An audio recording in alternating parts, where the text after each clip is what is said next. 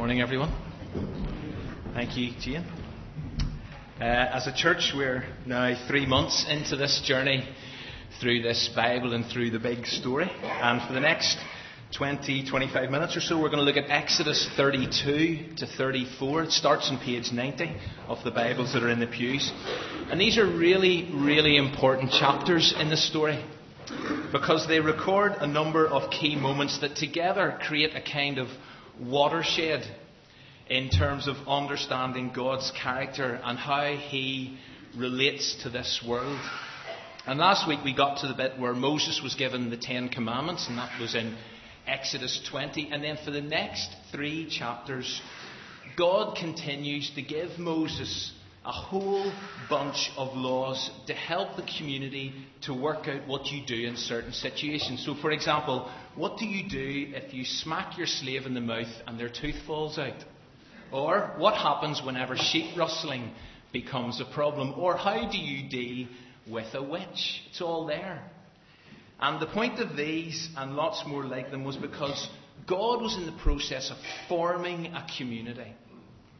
And in order for people to know what it means to live together, and not only live together, but to live with their God, there needed to be boundaries. There needed to be guidelines, and there also needed to be advice on how do you deal with people who step over the mark. And whenever Moses shared all these laws and all these instructions with the people, they signed up. And so in Exodus 24, we read that the people said, Listen, Moses, everything the Lord has said, we will do. And then a few verses later, they said, We will obey. And so the future looked good. The people seemed to be on board. They had verbalized their obedience. So God then invites Moses back up the mountain. And he invites him to come back up to receive further instructions for 40 days and 40 nights. And during that time, Moses receives detailed plans regarding the construction of the tabernacle, this sanctuary where God is going to dwell amongst his people. And while Moses and Joshua are up this mountain, and more about him tonight, as Jane has said, while they are away, Aaron and Hur are left with the responsibility of being in charge. And in Exodus 32, we discover what actually happens in Moses' absence, and it beggars belief. Because the people get impatient. And they decide to make gods who will go before them. Now, they were explicitly told not to do this. Don't make idols. There's only me the one true God. You shall have no other gods before me. And so, all this talk of everything the Lord has said we will do and we will obey, it's all short lived. You see, it's one thing to say you'll be obedient, it's something altogether different to live it out. Actions always speak louder than words. And deciding to make gods was tragic, but actually wanting these gods to go before them was pathetic. Because up to this point, God had gone before them. And what these people were saying whenever they said, Let us make gods who will go before us, they were effectively ditching God's leadership and protection. And God had gone before them in a pillar of cloud and a pillar of fire, and He had looked after them in so many tangible ways. But here at the beginning of Exodus 32, these people decide, you know something, it's time to move on. Let's get involved in a little bit of self made religion. We don't actually need God anymore. He's been good up to now.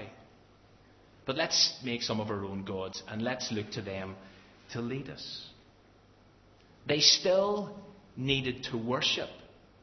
That's the way we've all been wired. And they still needed direction.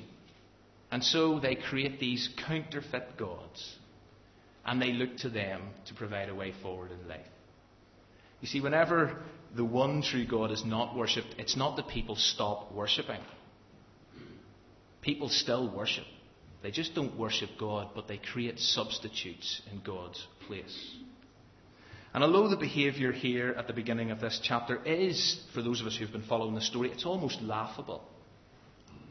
It should provoke some serious soul searching on our own part and by all who read this story. Because even though we may not melt down our bling and manufacture idols of gold, we still face the temptation to worship counterfeit gods.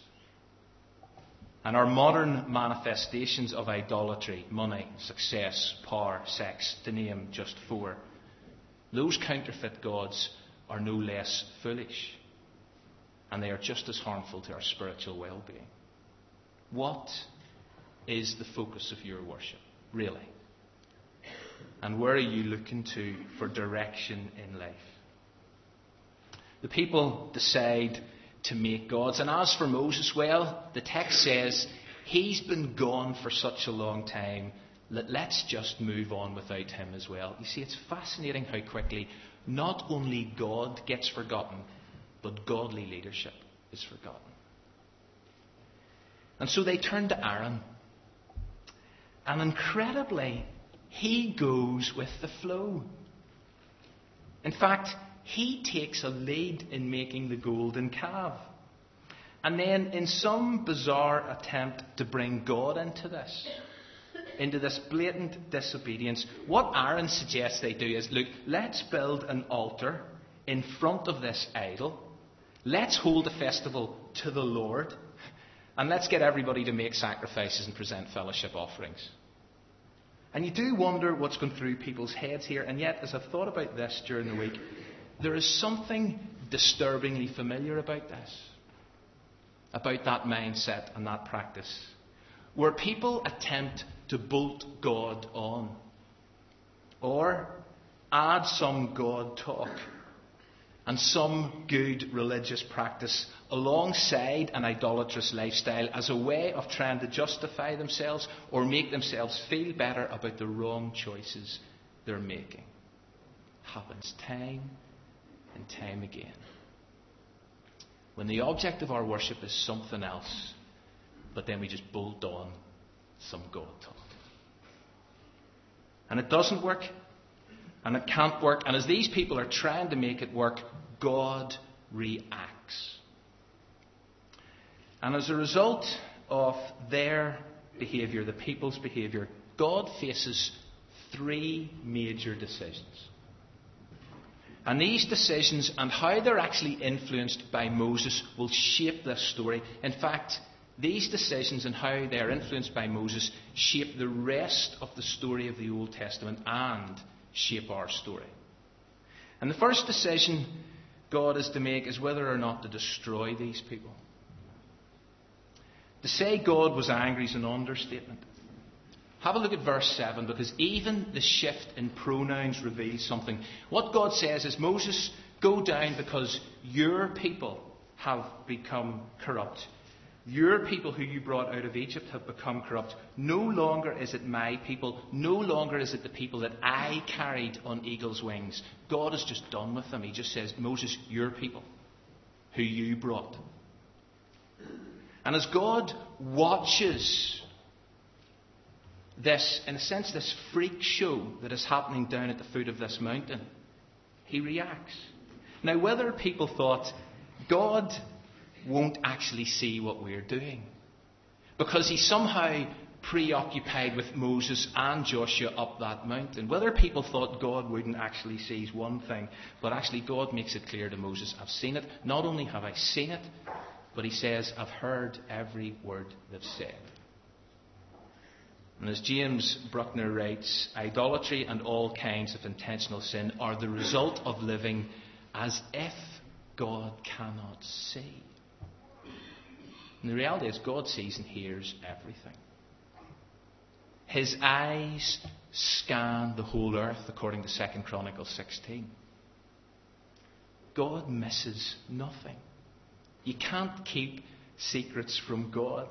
And if these people thought, well, God will just overlook this, or God will leave us alone to get on with, it, they were so badly mistaken. And so what God does is He tells Moses, Moses, walk away from me. Leave me alone, Moses, so that my anger may burn against them. and so that I may destroy them. And then says God, you know, I'll make you into a great nation. In other words, I'm going to take this lot out and I'm going to start all over again with you. And I don't know how you handle this aspect of God's character his searing anger, his wrath, and his judgment. How, how do you handle that? Do you avoid it? Do you tone it down?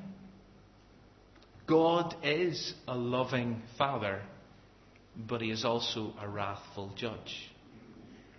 Most of us know John 3:16, but we're not as familiar or as comfortable with John 3:36. For God so loved those who reject the Son will not see life. God's wrath remains on them. God cannot tolerate wrong, and He won't forever. Judgment for unconfessed sin is inevitable. But what Moses does next makes a massive difference to an otherwise ominous situation. Look at verse 11. Moses sought the favour of the Lord his God. He didn't make excuses for Israel. There were no excuses to be made for their behaviour. He didn't question the justice of God's anger. God had every right to burn with anger. But what he did do was he asked God to turn from his fierce anger. And the way he did it was he reminded God, and I find this incredible, he reminded God that he was a redeemer. Listen, God, you rescued this lot. You brought them out of Egypt. And he also did it by reminding God of his promises to Abraham, Isaac, and Jacob. God, you said you were going to make their descendants as numerous as the sand on the seashore. You weren't, didn't say you were going to make them extinct. And then the narrative says, and here is the outcome of God's first decision. Then the Lord relented. And he did not bring on his people the disaster he had threatened. Now, I must admit, when I first read that during the week, I struggled. I struggled with this idea of a God who relents. Because it sounds like, or it comes across to me, that God gave in, that God backed down, that God couldn't actually go through with it, that God lacked backbone. And yet, when I scratch a bit deeper, I discover that the basic meaning of the verb is had compassion or felt sorrow. And that makes so much sense based on what the Bible teaches about the character of God. Yes, God was angry. Yes, the people deserved to face the natural consequences of their sin. Yes, they deserved to face God's natural justice right that moment. But God's heart breaks at that prospect breaks. And his sorrow was expressed in compassion, in relenting. And we'll come back to that at the end. So God relented. But there's another challenge or dilemma in my thinking here. And it concerns the role and the influence of Moses. If Moses, if Moses had not sought the favour of God, if Moses had not intervened, would God still have relented? I don't know. So God relented. And Moses must have been relieved. And so, with two stone tablets in hand, which contain the covenant, he and Joshua make their way back down the mountain to face the music, literally, to face the music. And based on what they see, which is just exactly as God described it, Moses now experiences the same feelings that God had. Moses burns with anger. And he smashes the tablets to smithereens. He grinds the golden calf to powder. He puts the powder in the water.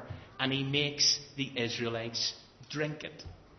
Moses did not relent or have compassion.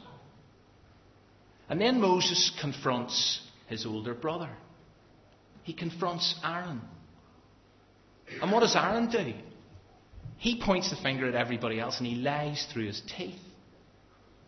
He comes out with a classic verse 24. He says, Listen, Moses, I threw all this jewelry into the fire, and guess what? Out came a calf. And the truth is, actually, as the text says earlier, Aaron fashioned, formed their gold jewelry into a calf. It's interesting, you know, that whenever someone who should have known better, whenever a man or woman of faith, whenever a Christian is actually confronted about their sin or challenged about their misbehaviour, they either blame others, they attempt to justify their choices, or they simply deny their part in any wrongdoing. I've seen it happen so many times. And Aaron claimed that this calf was somehow magically self generating. He doesn't appear to accept his role. He doesn't appear to accept his responsibility. He doesn't appear to repent. And you know, there is no time this morning to trace Aaron's story. But what subsequently happens to Aaron is a scandal. A scandal of God's grace. But we don't have time to go there this. Moses then gives the people an opportunity to repent. He asked Aaron what he was at. Aaron didn't so much repent. He then gives the people an opportunity to repent, and he stands at the entrance of the camp, and Moses says to everyone, Whoever is for the Lord, come to me. And only the Levites respond. And then they help to restore law and order by killing 3,000 people. According to verse 25, you see, the people were out of control.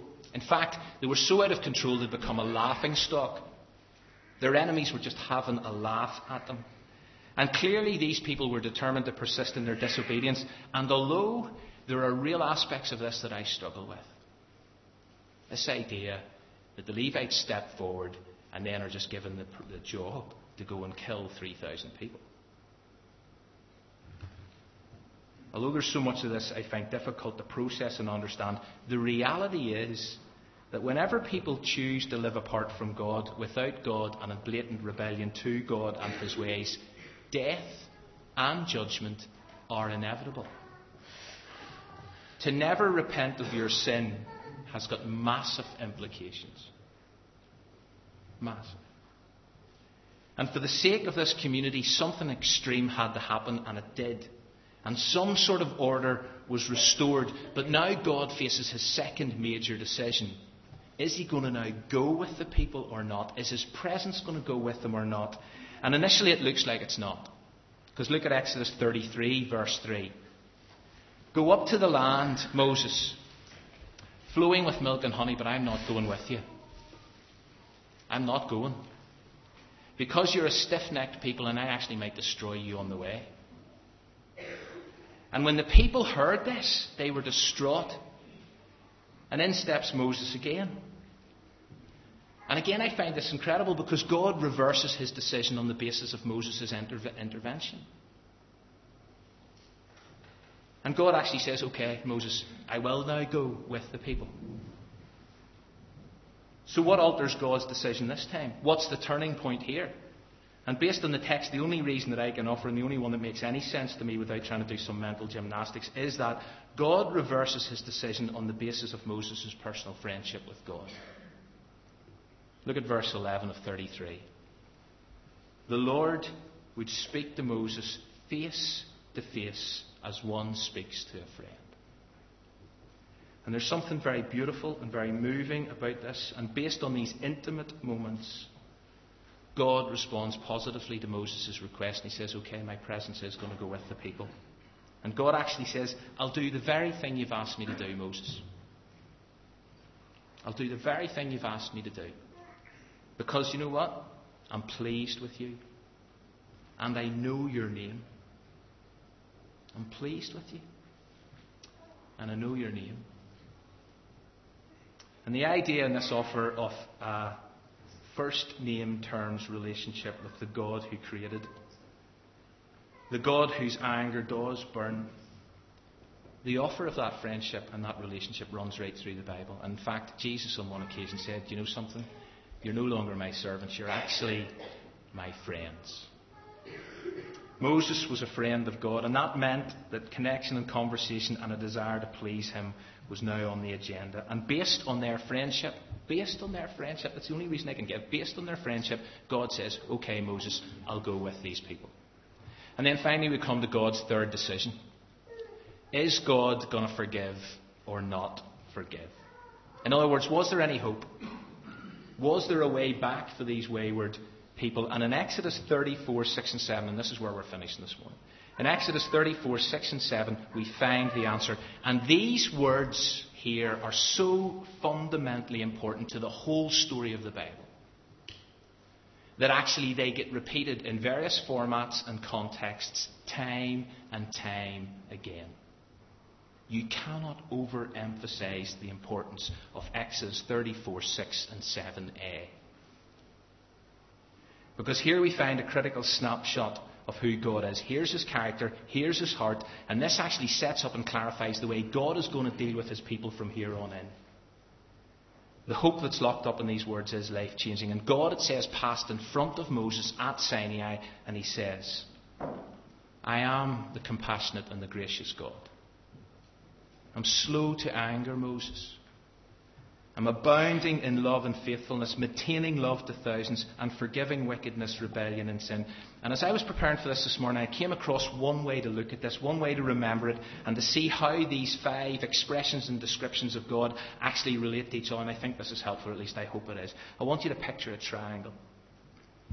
And at either side of the bases are the first and the last statements about God. And up the sides of the triangle are the second and fourth statements. And finally, at the top is the middle statement. And the point of this picture is to suggest that the first and the last statements go together, the second and the fourth statements go together, and the third statement is central to all five. And if we start at the top, this idea of God abounding in love and faithfulness, it implies a constant giving that actually there is an abundance of love to give. And if we see this triangle as depicting God's heart, almost like a volcano, constantly exploding in an overflow of love and faithfulness that spills out and goes on spilling out for His people. And in the middle, we find that God's love is actually maintained to thousands. In other words, it lasts.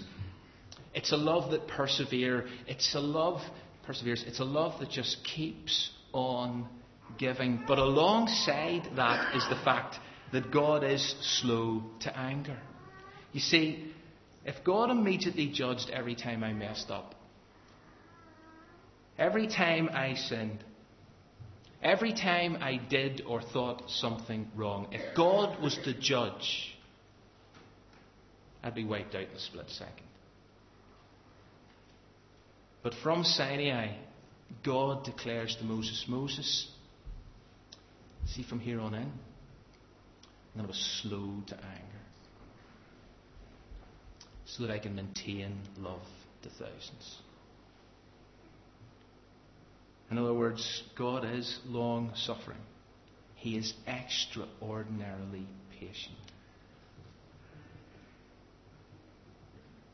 It doesn't say, or it doesn't mean God will never express his anger. God will judge. And as this story continues, God does judge. And justice will be done. And the guilty will be punished, as it actually says at the beginning of, or the second half of verse 7. But thank God for all our sakes. He's slow to anger. And then we come to the final phrases. Because the reason that God is slow to anger, in spite of our sin, is because He's compassionate and gracious. And it's because He forgives our sin. He doesn't ignore it, He forgives it. All of it. That's why, in a sense, there are three different words used there rebellion, wickedness, sin. And for those who come in repentance to God, they discover that He's compassionate and He's gracious and He forgives. And I love that picture, that, if you like, triangle of God's mercy. But more importantly, I love what it reveals about who God is. Because you see, it says, listen, there is a way back. There is hope. There is forgiveness. And as Moses discovers this, and as we're about to take communion, I thought this would be a great way, hopefully, a great way to prepare for communion. But you know, whenever Moses hears this about his God, and whenever he hears that this is the way God is going to deal with those golden calf worshipping Israelites, what does Moses do? It says Moses immediately threw himself on the ground and worshipped. Then he said, Lord, travel with us and forgive our sin. And in light of this this morning, that's what I want to encourage you to do. I want to invite you to worship. I'm not suggesting you throw yourself on the ground, but you may want to kneel in response. I'm also inviting you to ask God to travel with you this week on your journey. And as we come to this table, I'm also asking you to ask God to forgive your sin. Because we all have sinned this week. But this speaks of forgiveness, ultimate forgiveness.